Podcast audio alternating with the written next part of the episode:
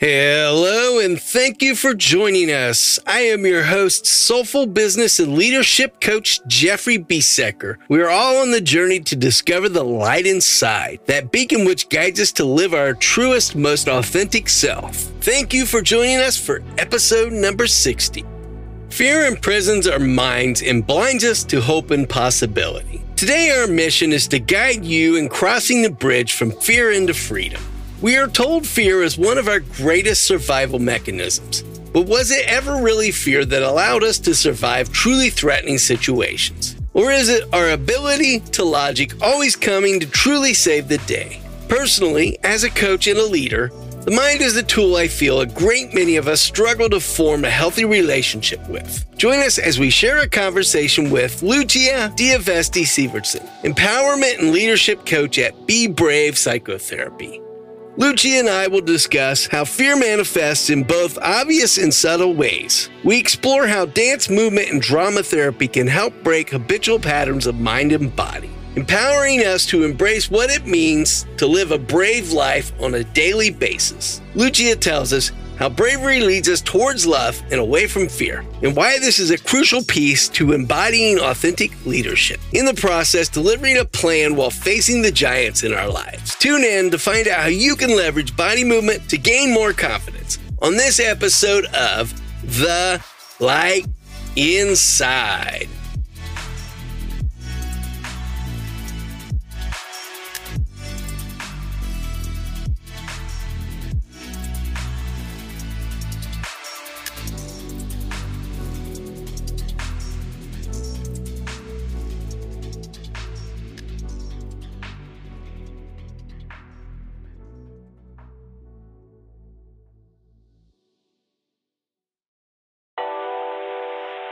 If you're a podcast host or guest, as I know many in our listening community at The Light Inside are, I'd like to talk to you about an amazing way to connect for podcast interviews. As podcasters, we know how tough it can be connecting and forming meaningful guest and hosting relationships. The chore of discovering, connecting, and coordinating can be a lot of work, and that's even before we hit the record button.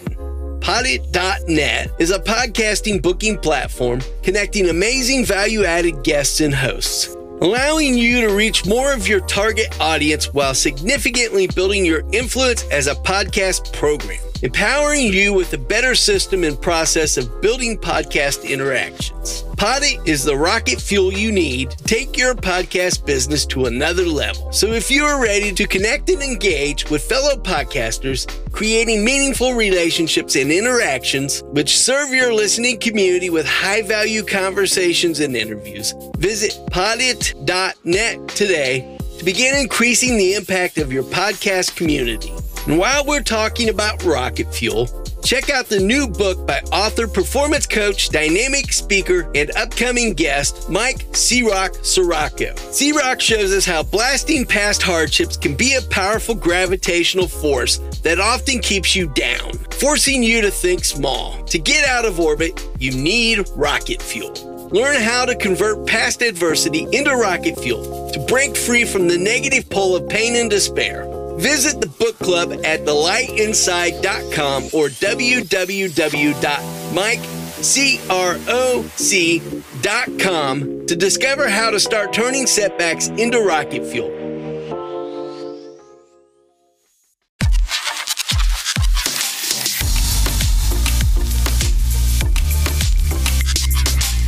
Hello, Lucia. How are you? Hi there. I'm doing well. How are you doing? Fantastic. Good, good. I'm excited. So am I. Are you in Ohio? Yes. Okay, I'm I'm from Northeast Ohio. Really? Yes. Wow. I'm What area? I'm from the um, Youngstown Warren area. Are you familiar? with that? Okay. Yeah, I I had friends that grew up in that area. Yes. Do, do you have children of your own? Yes, we have three grown adult children. Oh wow. Yeah. Can I can I say that you don't look old enough to have three grown children? you really don't. Well, thank you. I take that with a great, great compliment. I just turned 50. Yeah. Oh my goodness, I would not have guessed. that. Actually, I was thinking you were honestly. This isn't just to pump you up. I thought you were in your Fantastic. I will take that compliment all day long. Thank you. That makes me feel really good. sure. well, I am interested in exploring this conversation with you today, looking at the role our psychological journey plays in unfolding our narratives throughout life from a perspective of interaction with ourselves and our interaction with others. Yes. I know particularly your work is aligned with helping that interaction with females, with ladies finding their story and their narrative. So I'm interested in diving into that. I'm going to try to approach this today with releasing any kind of cognitive dissonance or bias I might have as a male. I'm fascinated because to me, I always kind of stop and ponder, but what is it like from another's perspective? Not just from a, a, humanistic level, but also within the sexes. You know, we do tend to have those programmed differences in a lot of ways in how we interact and how we connect, how we communicate. I feel that what I do with women, the work that I do with them, is really comparable to working with anyone, regardless of gender. Honestly, like the messages that I'm sending to women, the work I'm doing yes. is also yeah. totally for men as well. It's just that as a woman, I just feel that I understand the journey of womanhood and all the transitions that come with that are different from the male journey.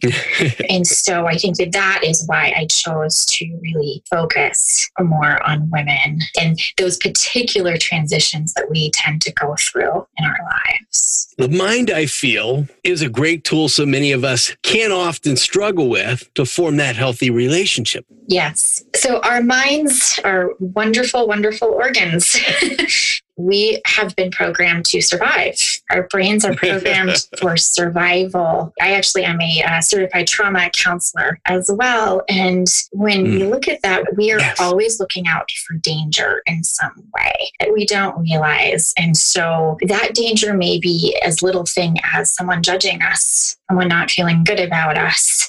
We always kind of have our feelers out for these things. And many of us just aren't aware of that. And so we make up these narratives narratives and these stories about ourselves and relationship to others that are really based a lot of times in our fears. And so uh, we may really believe that we aren't good at something or we aren't good enough. And then our mind looks for all the ways in which that is true and all the ways that shows up in our lives. And so it's constant proof, right? Oh, there it is again. There it is again. So much of that is inherent in our DNA patterning, but then also, from my perspective, so much of that we inherit through our generational patterning. And then also a step further, sometimes as that generational trauma you spoke of. Absolutely. I like to use the word choreographed. Like we are very much, our bodies and our minds are, are choreographed by our families. They're our first group that we belong to. And we create a role for ourselves and they create a role for us as well, based on their experiences as well, and their life and their roles that they've played out. So we naturally have this idea of, of who my child is, right?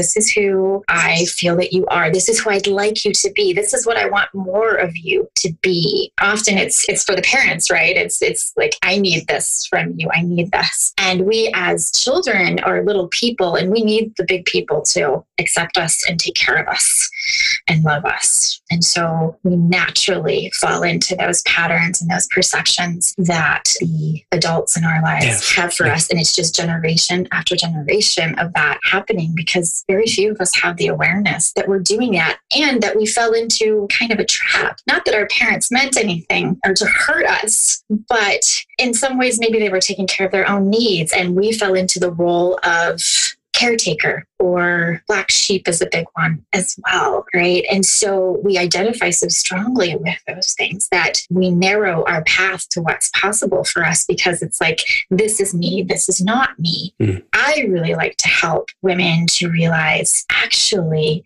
there's a whole world of expansion there for you. And you don't have to take away the role that you're in now. You can just keep adding on to it. Keep adding, keep adding, keep seeing what yes, else is possible. Yes. Trying on new things, like almost like trying on new outfits, trying on new ways of being in your body. And when you try on new ways of being in your body, your mind responds to that with thoughts that line up with that physicality. I feel so often there tends to be that disassociation with ourself that we have a relationship to how we experience things.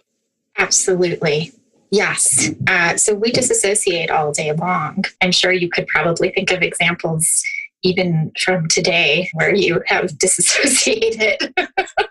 Yes. and disassociation is just not being present. It means not being present. It means leaving the present moment and going into the future or the past, thinking about what you need to get done, thinking about a moment that happened that you don't feel good about, or whatever it is. Whatever the cycle of thoughts, the habitual thoughts that are happening for you in this season in your life, we tend to disassociate to. And so we are often not present in our lives.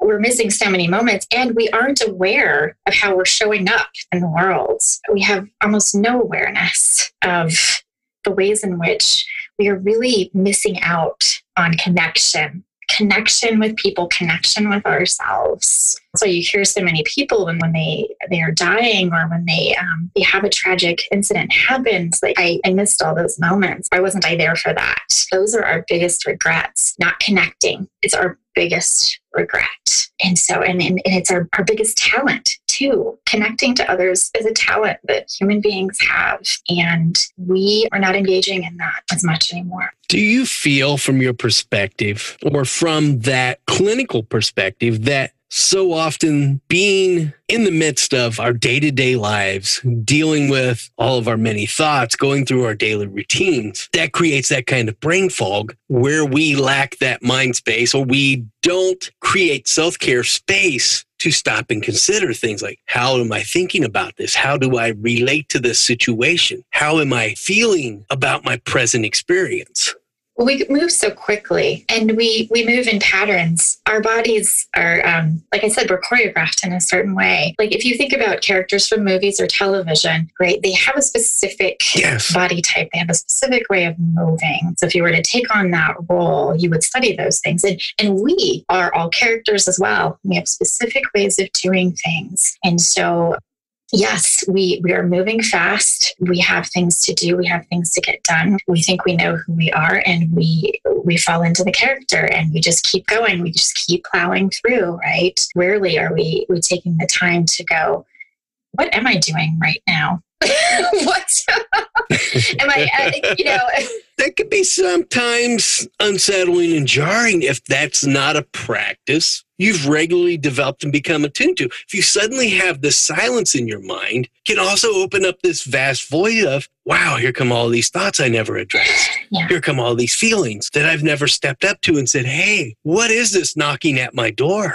Well, I, I, can tell you from personal experience, I have had to do that. Like, so I, as a, as a therapist, I, I really am walking the walk with this, this time. And uh, I didn't do that previously uh, to a couple years ago when I, I, suffered an episode of intense anxiety. I actually, I, I do have OCD. I've had OCD all my life and I never admitted that to myself until it never interfered with my functioning until it did. And when that happened, I had to make so many changes. OCD is all about fear, right? Fear of the unknown, fear of something terrible happening to me. And I had I had used that fear and that anxiety to my benefit all my life to get things done, to be perfect now it was really sink or swim for me. I got to the point where I couldn't function. I was so terrified. The thoughts were so compounding. I didn't know what to do with them, and they felt so real. It was really a very scary time in my life, and I had to go seek out therapy myself. I couldn't fix myself. And it was very humbling and, and humiliating in its way, but absolutely the best thing that ever happened to me. I found a therapist that specializes in OCD and the specialized therapy for OCD is exposure and response prevention. Are you familiar with that term at all? Yes. Yes. Yeah. Yes. Basically, you are exposing yourself to your worst fears a little bit at a time. yeah. It's that notion of facing our fears very literally. Yeah. Very literally, putting it there in front of us, laying it bare and being vulnerable to it. Right. And through that process, I became so aware of my thoughts, yeah. my habitual thought patterns, mm-hmm. and how I was buying into so many things, not even just the things that I was obsessing about, but just so many things about myself that I had taken as fact Yeah. and truth. So many ways where I held myself back from moving forward with things that I really wanted to do because maybe I got the, message from someone that I couldn't do that, you know, and, and that's all it would take for me. It's like, oh, you don't think I can do that, so I don't as well. Like I respect your opinion more than mine. How dangerous that is to be living in that way. And so I don't think many of us are very aware of, and we wouldn't even label it as fear. We label our thoughts as fact, and really so many of our thoughts are based in fear. That's that odd reality, those things that become that stuff. I like to say stuff we carry that make us human. The word baggage to me kind of carries its own negative pattern and weight, but this human stuff that makes us who we are. Yes. Yes. I mean, we're so vulnerable Mhm. and we're so afraid of it. Mhm. We don't want to take the time to feel our feels.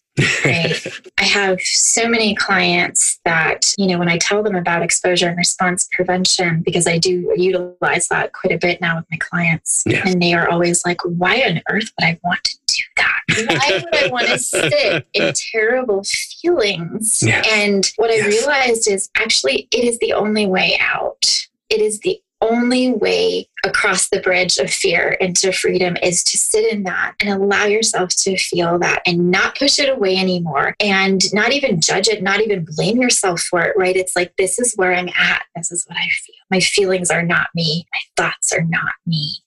And I have a choice here. I have a choice to align with values instead. Even though those thoughts are really scary and they're really uncomfortable, I can still choose. Like some of mine are, are courage, self respect. And if I choose those values, I have direct behaviors that I can do every day that align with those values, even if I feel crappy.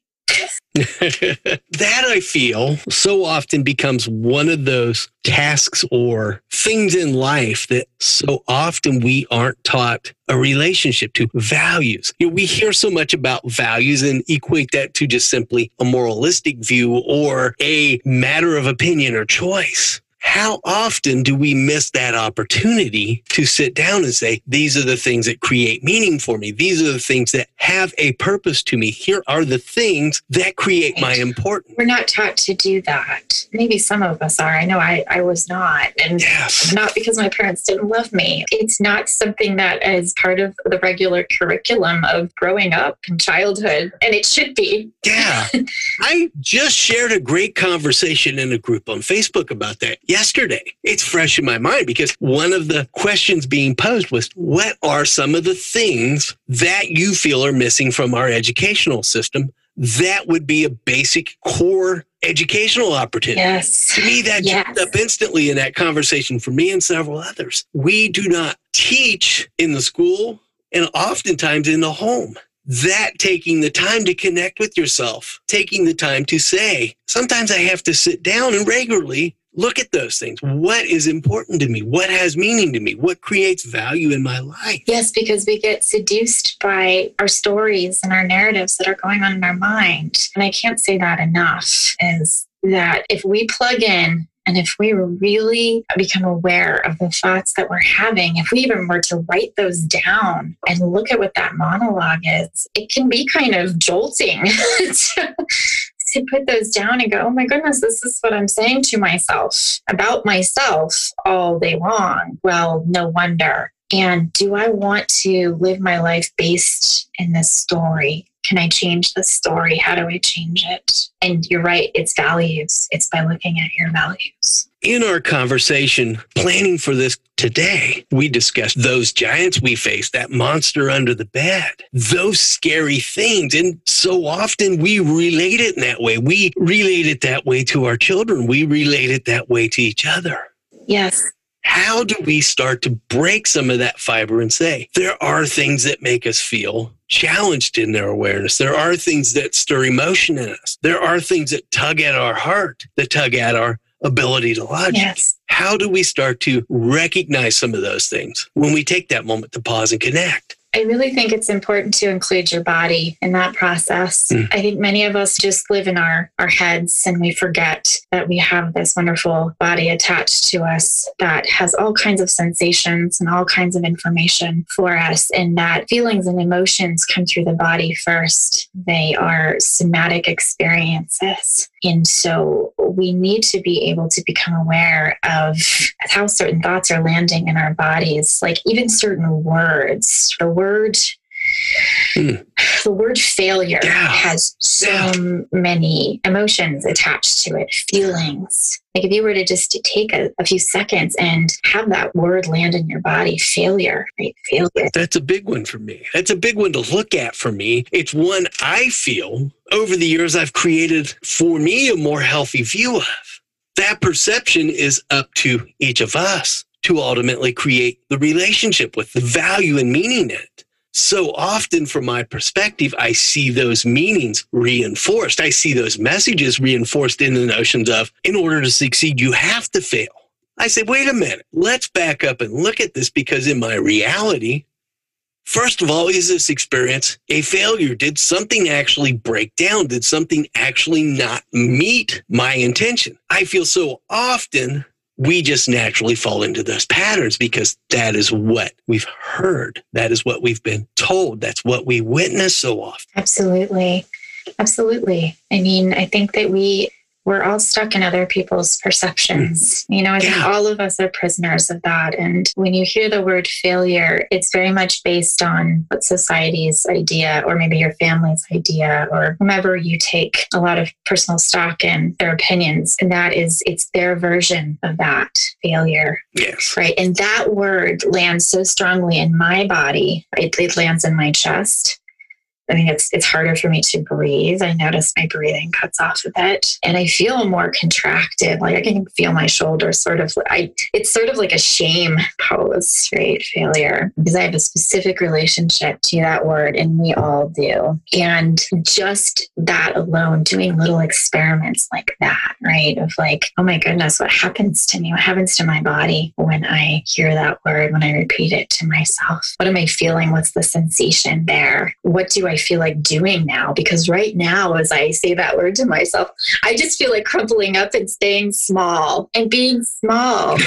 and if I were to go out and take an mm-hmm. action right now, I probably yes. would yes. would do something that doesn't feel very healthy to me because I'm aligning with that feeling in my body. We align with the feelings in our bodies and we begin to make choices based on mm. those feelings. And it's just this constant yes. cycle that happens to us and so this is a way to start to break through some of those those giants, right? And start to really question what is this feeling about? Is this really mine? And why do I believe I'm a failure? Why do I think that's true?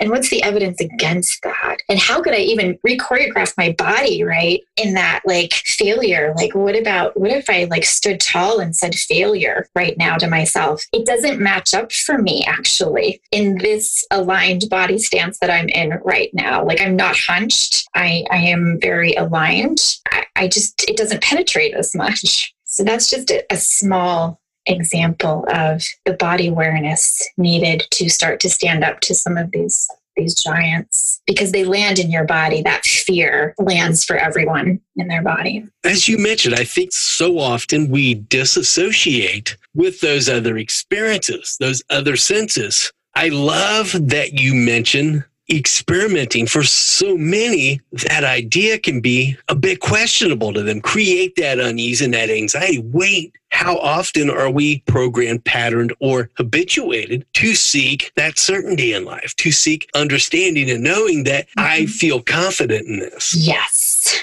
I would love to speak to that. That notion of experimenting in and of itself, if you throw it out there, I'm sure there are plenty, plenty plenty, there again, I'm trying to move into a different pattern of saying everybody, plenty of people who will relate and say that thought alone strikes utter shock, fear, and terror in me.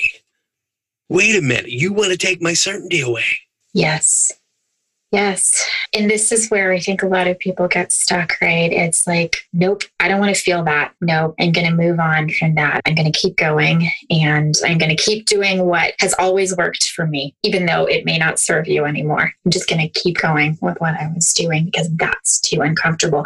And that's why I call my practice Be Brave Psychotherapy and Empowerment Coaching, because that's what real life bravery is is to be able to clue into what your habitual thought patterns are, your core beliefs about yourself, and to really sit with those and sit with your feelings to keep living and keep making different choices anyway even though the fear in you is is telling you to stop. You're going to fail. You're going to look ridiculous. People are going to laugh at you. They're going to think terrible things of you right? And you say okay i hear you and i feel that and i'm terrified and i'm going to keep doing it. I'm going to keep going even though i'm going to fall. I'm going to fall forward because you are going to fall. Mm-hmm so often we can hear those things. We can play that back ourselves and say, but wait a minute, I had this past experience that did literally hurt or deeply affect me, deeply emotionally upset me, challenged me, created a reaction. We are patterned to have that protective response. We're patterned as a child. Don't touch that hot burner. Oh, we touched the hot burner. Now I've been burnt and hurt how do we align those from your experience with your insight to come to a different understanding of because of the past, I don't have to carry that into my present?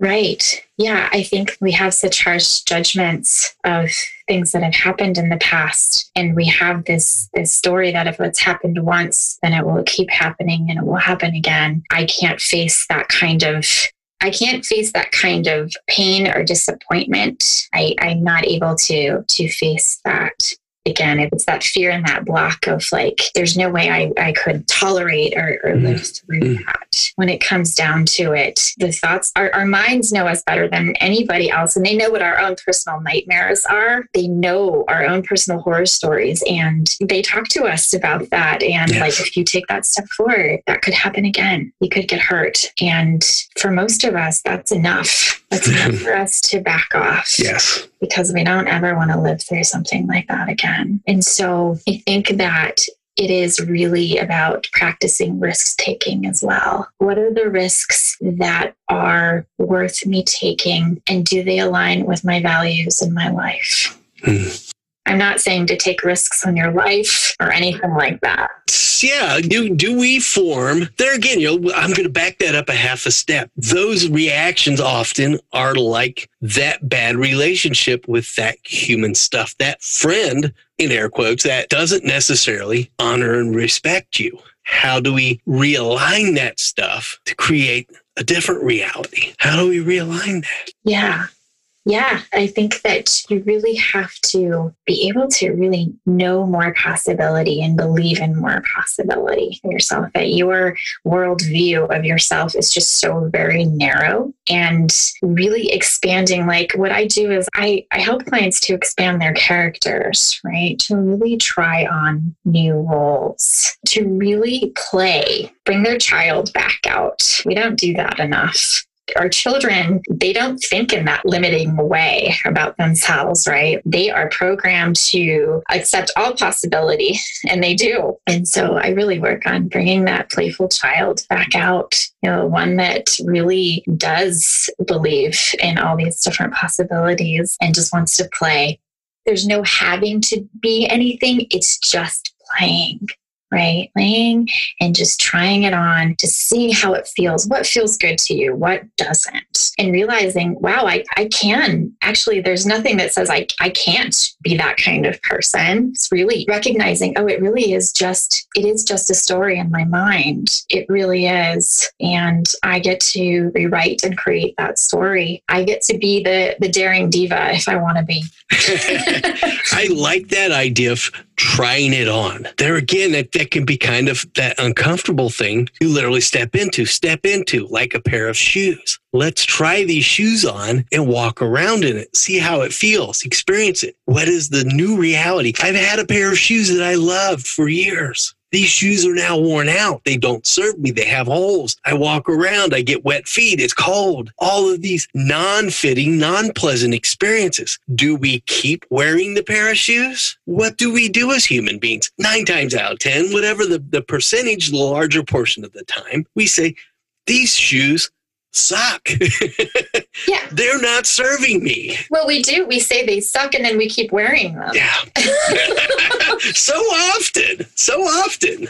Right wow, this sucks. I suck, you know, like that's, yeah, no, I'm not good no. enough. I don't like myself, right? Like all of these, these things that, that we say yeah. to ourselves, I'm not good at this. All of these mm. things. It's like, like you said, it's, that's a great analogy. It's like, oh, I don't like it, but I'm just going to keep putting it on. I'm just going to keep putting that on. Right. And it's the same thing. It's like, you're just going to keep putting on that costume, that costume that doesn't serve you anymore. And, you know, that's the thing that I really try to instill in my clients is like, this is just about trying something on and figuring out who else am I? Who else am I? Besides these worn out shoes, besides this old ragged dress, right? you know?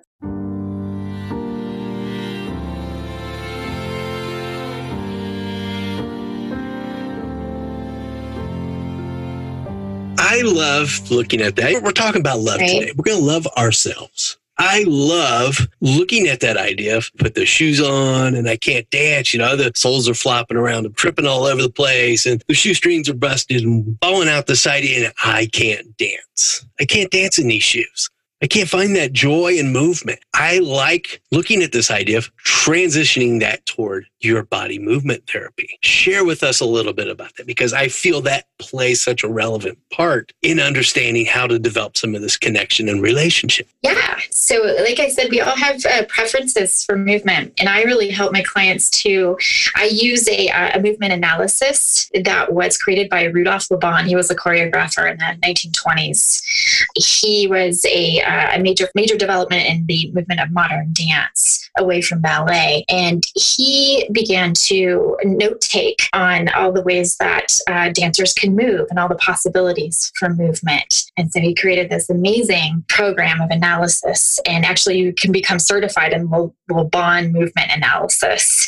Um, but it looks at all these different qualities we have for moving. Um, it looks at our kinespheres. Our kinespheres are this, the space that we have all around us to move vertically, sagittally, and horizontally, as well as diagonally. And, and the levels that we have as well. We can be um, high, middle, or low. And when we look at that, we generally take up not very much space. Uh, we don't really take up much space in our kinespheres. And so there's all this possibility for movement in these, these bubbles that we have with ourselves. I first have them acknowledge really how much space they take up in that. And if they were to try to become bigger or move in those ways diagonally, really taking up a large space in the room, what's the psychology of that like for you? What's it like to do that? What's it like to be really small? What's it like to like, there's so many creative possibilities in just working with the kinesphere, right? Of like, if you take on a pose in the kinesphere that's in a diagonal shape, you know, what kind of character do you feel like? When you're doing that, you know, all kinds of uh, images and possibilities can come to you. I also look at effort qualities of movement, which are looking at the way that you take up space. Do you take up space directly? Do you walk exactly towards your target goal? Are you sort of indirect about the way that you get to your target goal? Do you maybe meander a little more or look around a little more before you get there? And and what's it like to move directly versus indirectly? I, I look at time time as well. Are you quick? Are you quick in your movements? Are you more sustained? And I really have them like look in all the ways that what's your preference and what's it like to do what isn't your preference more? What's it like to experiment with that more? And so they start to realize, oh, there are all these other possibilities for movement that I have that I haven't even acknowledged before. And who am I when I move slower? Mm. Who can I be when I move slower? What kind of character can this be? I think so often we don't take any time to think about how we're being present, yeah. how we're being present in the world, how we're being present with our There are times I think on the opposite of that where we're very cognitive and aware of it because we do have that reactionary protective Yes. movement, you know, recoiling, that feeling of shrinking, that notion of I'm pulling away or I'm moving with inside myself. Yes, it, that's where moving moving towards fear can really help with this is when you become aware of that pattern of recoiling, protection, because we all have that. You can uh, just transform your body and actually get, you know, I, I talk with clients about just st- being able to stand their ground. It's like, yes, you are scared and you do feel that you're wanting to recoil, right? But see what happens when you don't. See what happens when you just inhibit that pattern and you do stay in alignment, right? And so many things do happen for them, whether it is just standing there in their ground and feeling like, I don't have to back off from this. Actually, I, am safe and I can stand here. Or that, you know what, even though I'm afraid, uh, I can take a step forward. I just have them take those steps forward, right? Just as an initiation, as a ritual. I'm stepping into it anyway. Know, I feel at this point it's responsible and important for us to address that there are circumstances in life, physical abuse, any number of things where you are physically in harm and the potential threat. That is very real, very present. How do we bridge that gap right here? How do we say, but sometimes we have to segue from that point of reference in our experience? Right. Well, it's really, you know, looking for yourself. Am I in danger right now? I was in danger in the past. Perhaps I, I, really was. I, I have a big T trauma. I suffered physical, sexual abuse, all of those, those terrible things, right? But right now, in my present moment, in this time, is this really a threat to me? Is it a threat to me physically or is it a threat to me emotionally? And you may say to yourself, well, this is a threat to me emotionally, you know, because more often than not it is.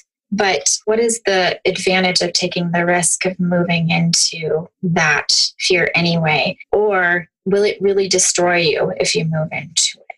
Will it destroy you to know that this person doesn't like you? What is the threat really? Is it a threat on your life? So I, I, think it's just really tapping into that perception of things that this will not kill you. It will hurt and it will make you uncomfortable. There again, you and I both, I think, would agree on this. At this point, it's important to say that if you are in a actual physically threatening situation, you are actually in a psychological pattern with someone or in your relationship. Right. What are the best ways to reach out? Do reach out. We're not saying at this point this automatically negates any of that. Absolutely absolutely. I mean, if you are in real physical danger, you should absolutely not feel that you need to, you know, stand up to that and, and take the risk of being armed. Absolutely not. In fact, the brave thing to do is to be able to seek help and to realize and to be able to admit that, you know what, this situation is really dangerous for me. I can't do this alone. I need someone to help me. And that in its own way is standing up yes. to a giant to yes. be able to ask for help. That notion to me you of know? vulnerability is often one of the hardest steps or can be can be one of the hardest steps for an individual to take. What insight can you give us to help an individual move into that present? I think vulnerability is so captivating, actually. I think that it, when any of us really watch someone admitting to fear or to sadness or just being uncomfortable, when someone really stands there and admits to that, it, it is so captivating to me. And it makes me also want to be braver as well. I think that when we tap into our own vulnerability and we show it to others, it creates this collective of people that you just naturally start to like cheer this person, right? cheer them on and learn from their example of yes i can do that too. I honor you for doing that and, and i want to do that too. I want to be that brave. So for me i really like to help my clients realize that there's so much power in their vulnerability so much power to bring people together honestly and to serve in that way. You are serving by your message of vulnerability to bring people together in unity. Leaning into that compassion and support can be such a crucial step, but such a difficult step so often. That extension of faith and trust. What advice can you offer? What insight can you offer in how we can open more to that faith and trust?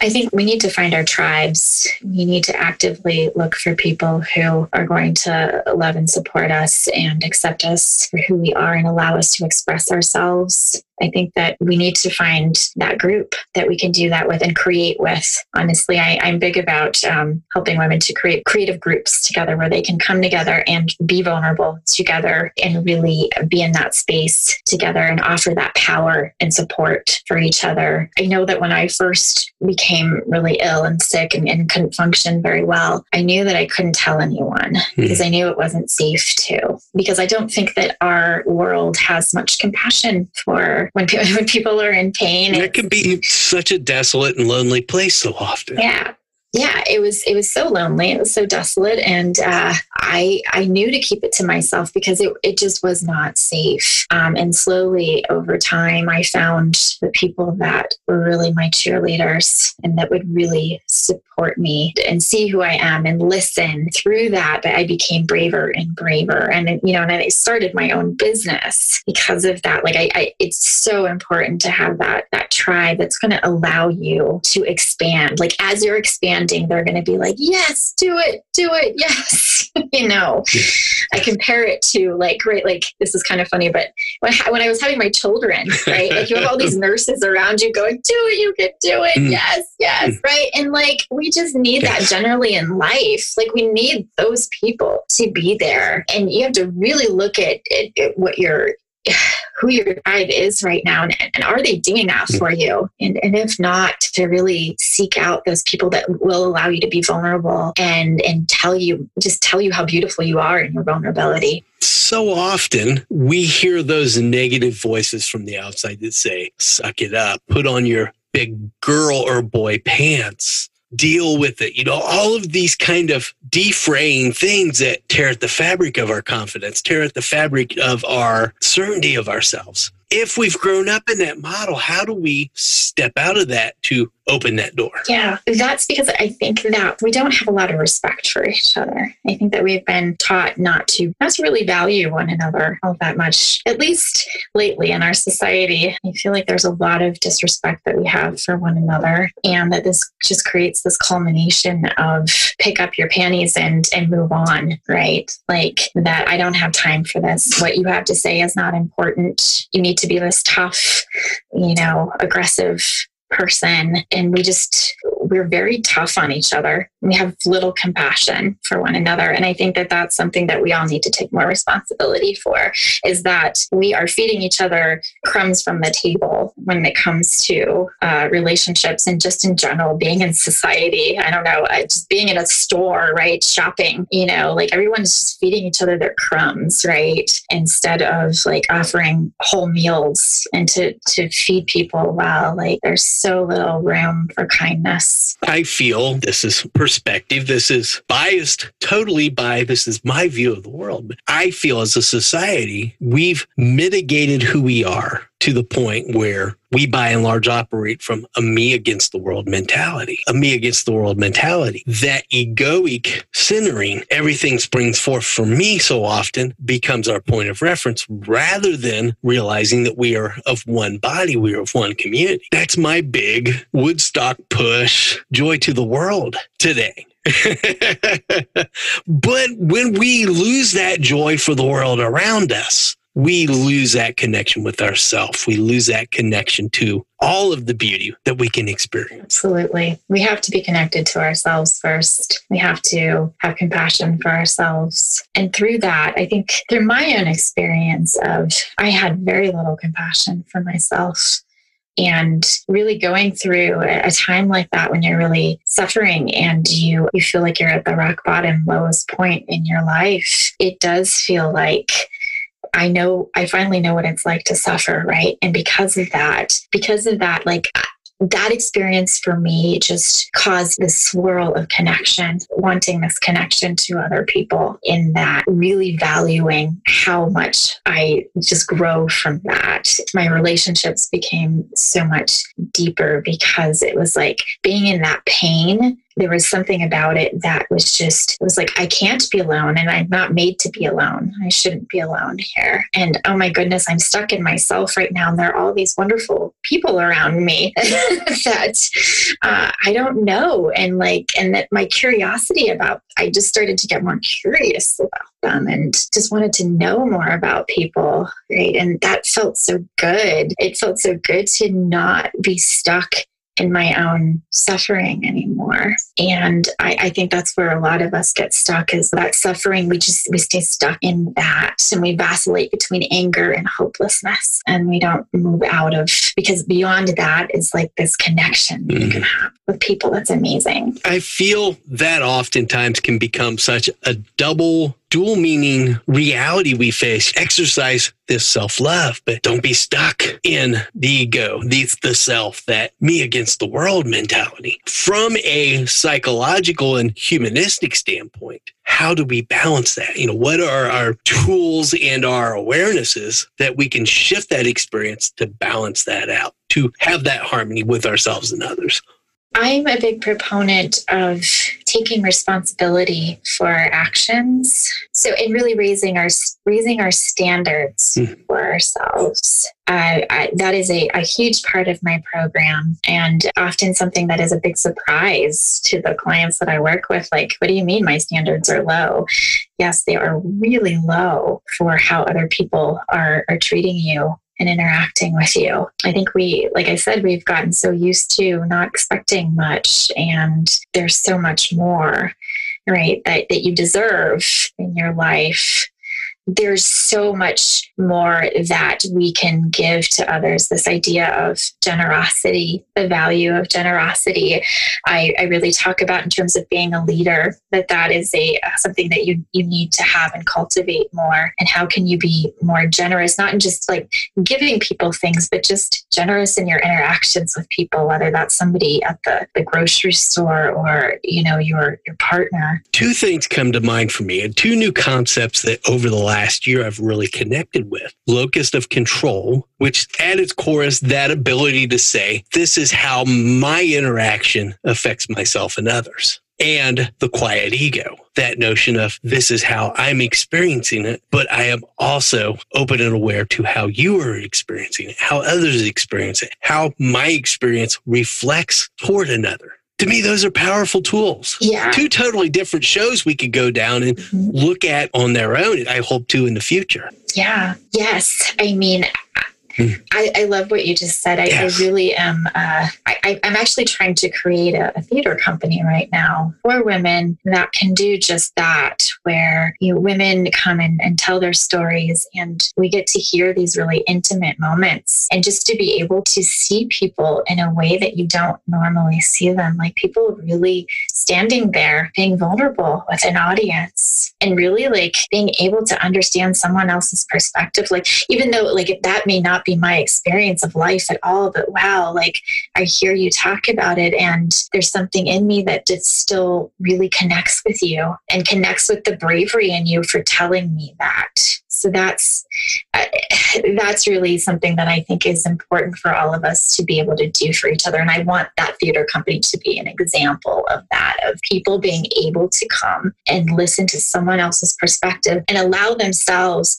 to be body aware in that of how that's affecting their own body, to listen to those stories and noticing the connection that they might feel and noticing the resistance they also feel. If you're resisting that, what does that mean for you too? Is that a fear that's coming up for you? This might be a little bit of a confounding idea, but so often I feel we're so busy looking for ourselves in others that we fail to see ourselves in others. We're setting an expectation of what we expect to see rather than opening up to see the things that we do share in common, the things we do connect with, the things that are just simply, I respect you because you are a human being like me that simple sometimes can be the only defining difference we need. You are a human being like me, being human like me. Yes, I mean, and I, I think that that's something that needs to come more into, um,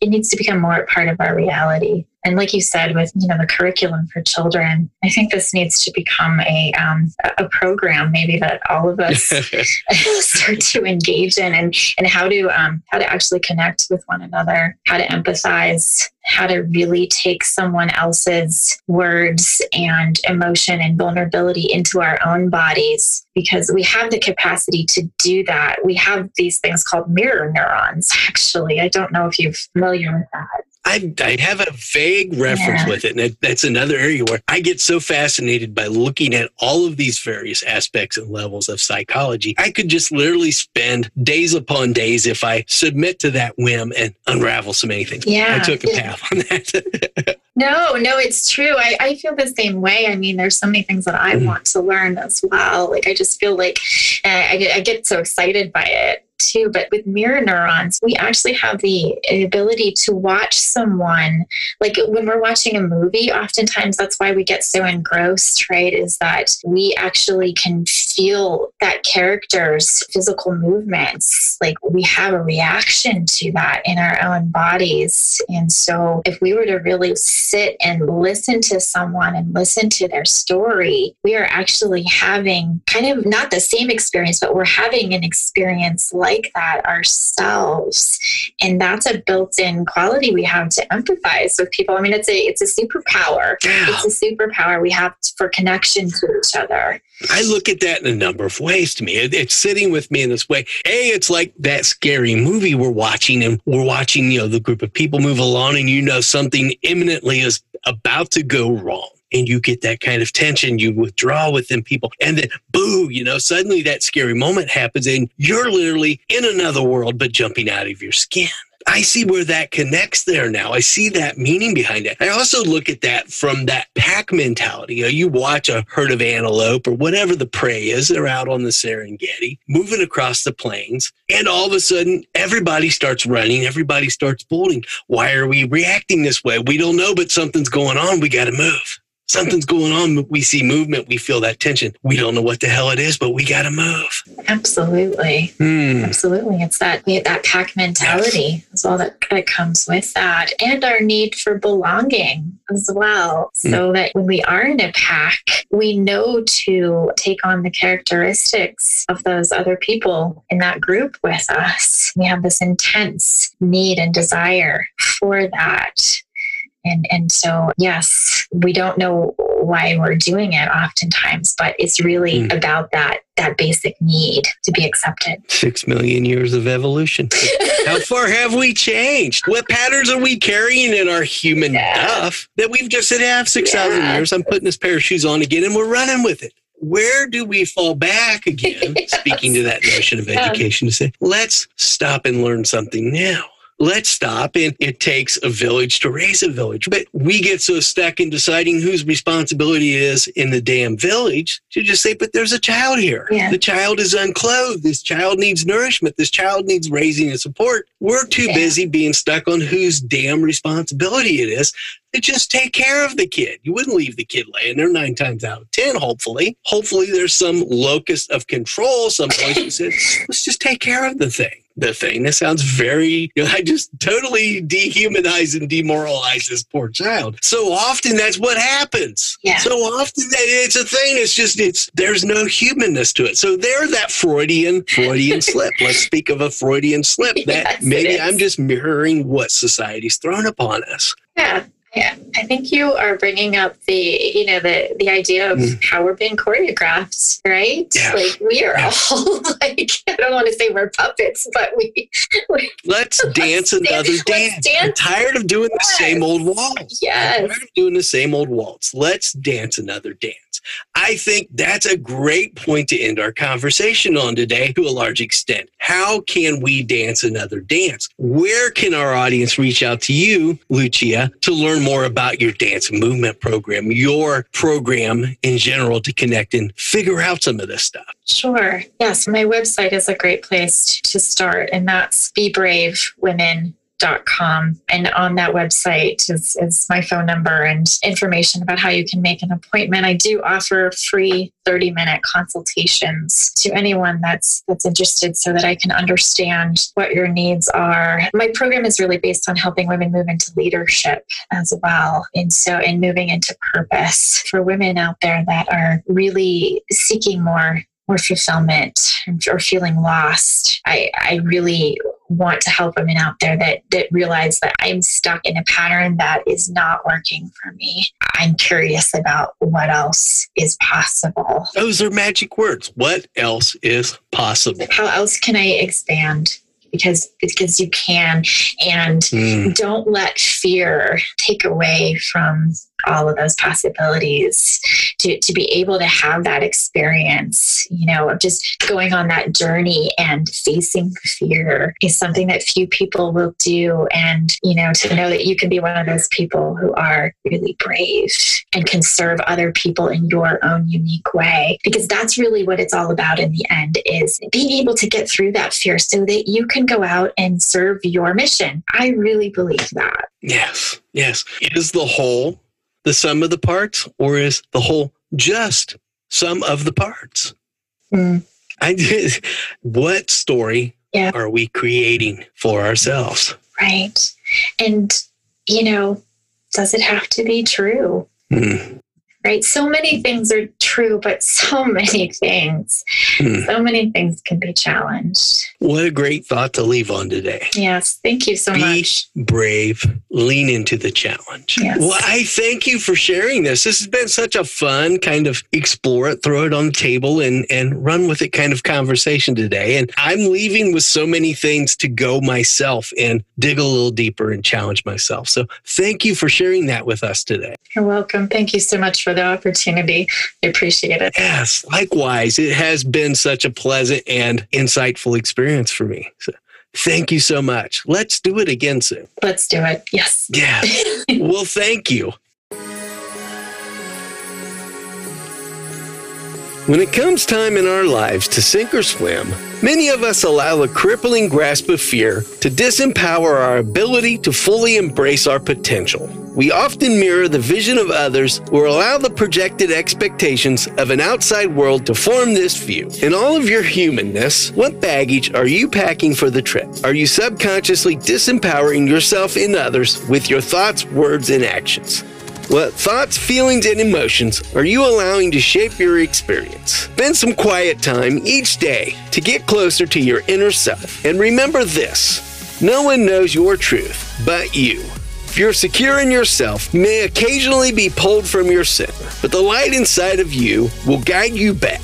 You can be the empowered author of your life when you choose to integrate and engage with your authentic self embracing the simple reality of what brings you significant meaning, purpose, and value throughout every aspect of your entire life. The only limitations are the limits we create. You don't need superpowers to be or do anything you desire in life. In fact, you don't even have to do anything out of the ordinary. Just be you. We're all on that journey to find the light inside. But you know what? There is no journey. The light is inside of you, all along. Lucia and I have talked a lot today about releasing the fear of letting your light inside shine. Now we want to know what you, our valued listeners, found meaningful in today's show. Leave us a message at www.thelightinside.us or tag us on social media at The Light Inside Podcast, sharing what inspired you the most in this episode. We are grateful to be able to continue helping you, our valued listening community, discover your light inside. Remember to continue to support the growth of our program by sharing feedback or leaving us a review on Apple, Spotify, Google Podcast, or anywhere you find your favorite show. Sharing with others why you enjoy our program here at The Light Inside. Join us next episode as we share a discussion exploring how to develop emotional intelligence, building self confidence to create change with best selling author, motivational speaker, and leadership coach Mike Acker. Find out how to embrace change while integrating with your true self on The Light Inside.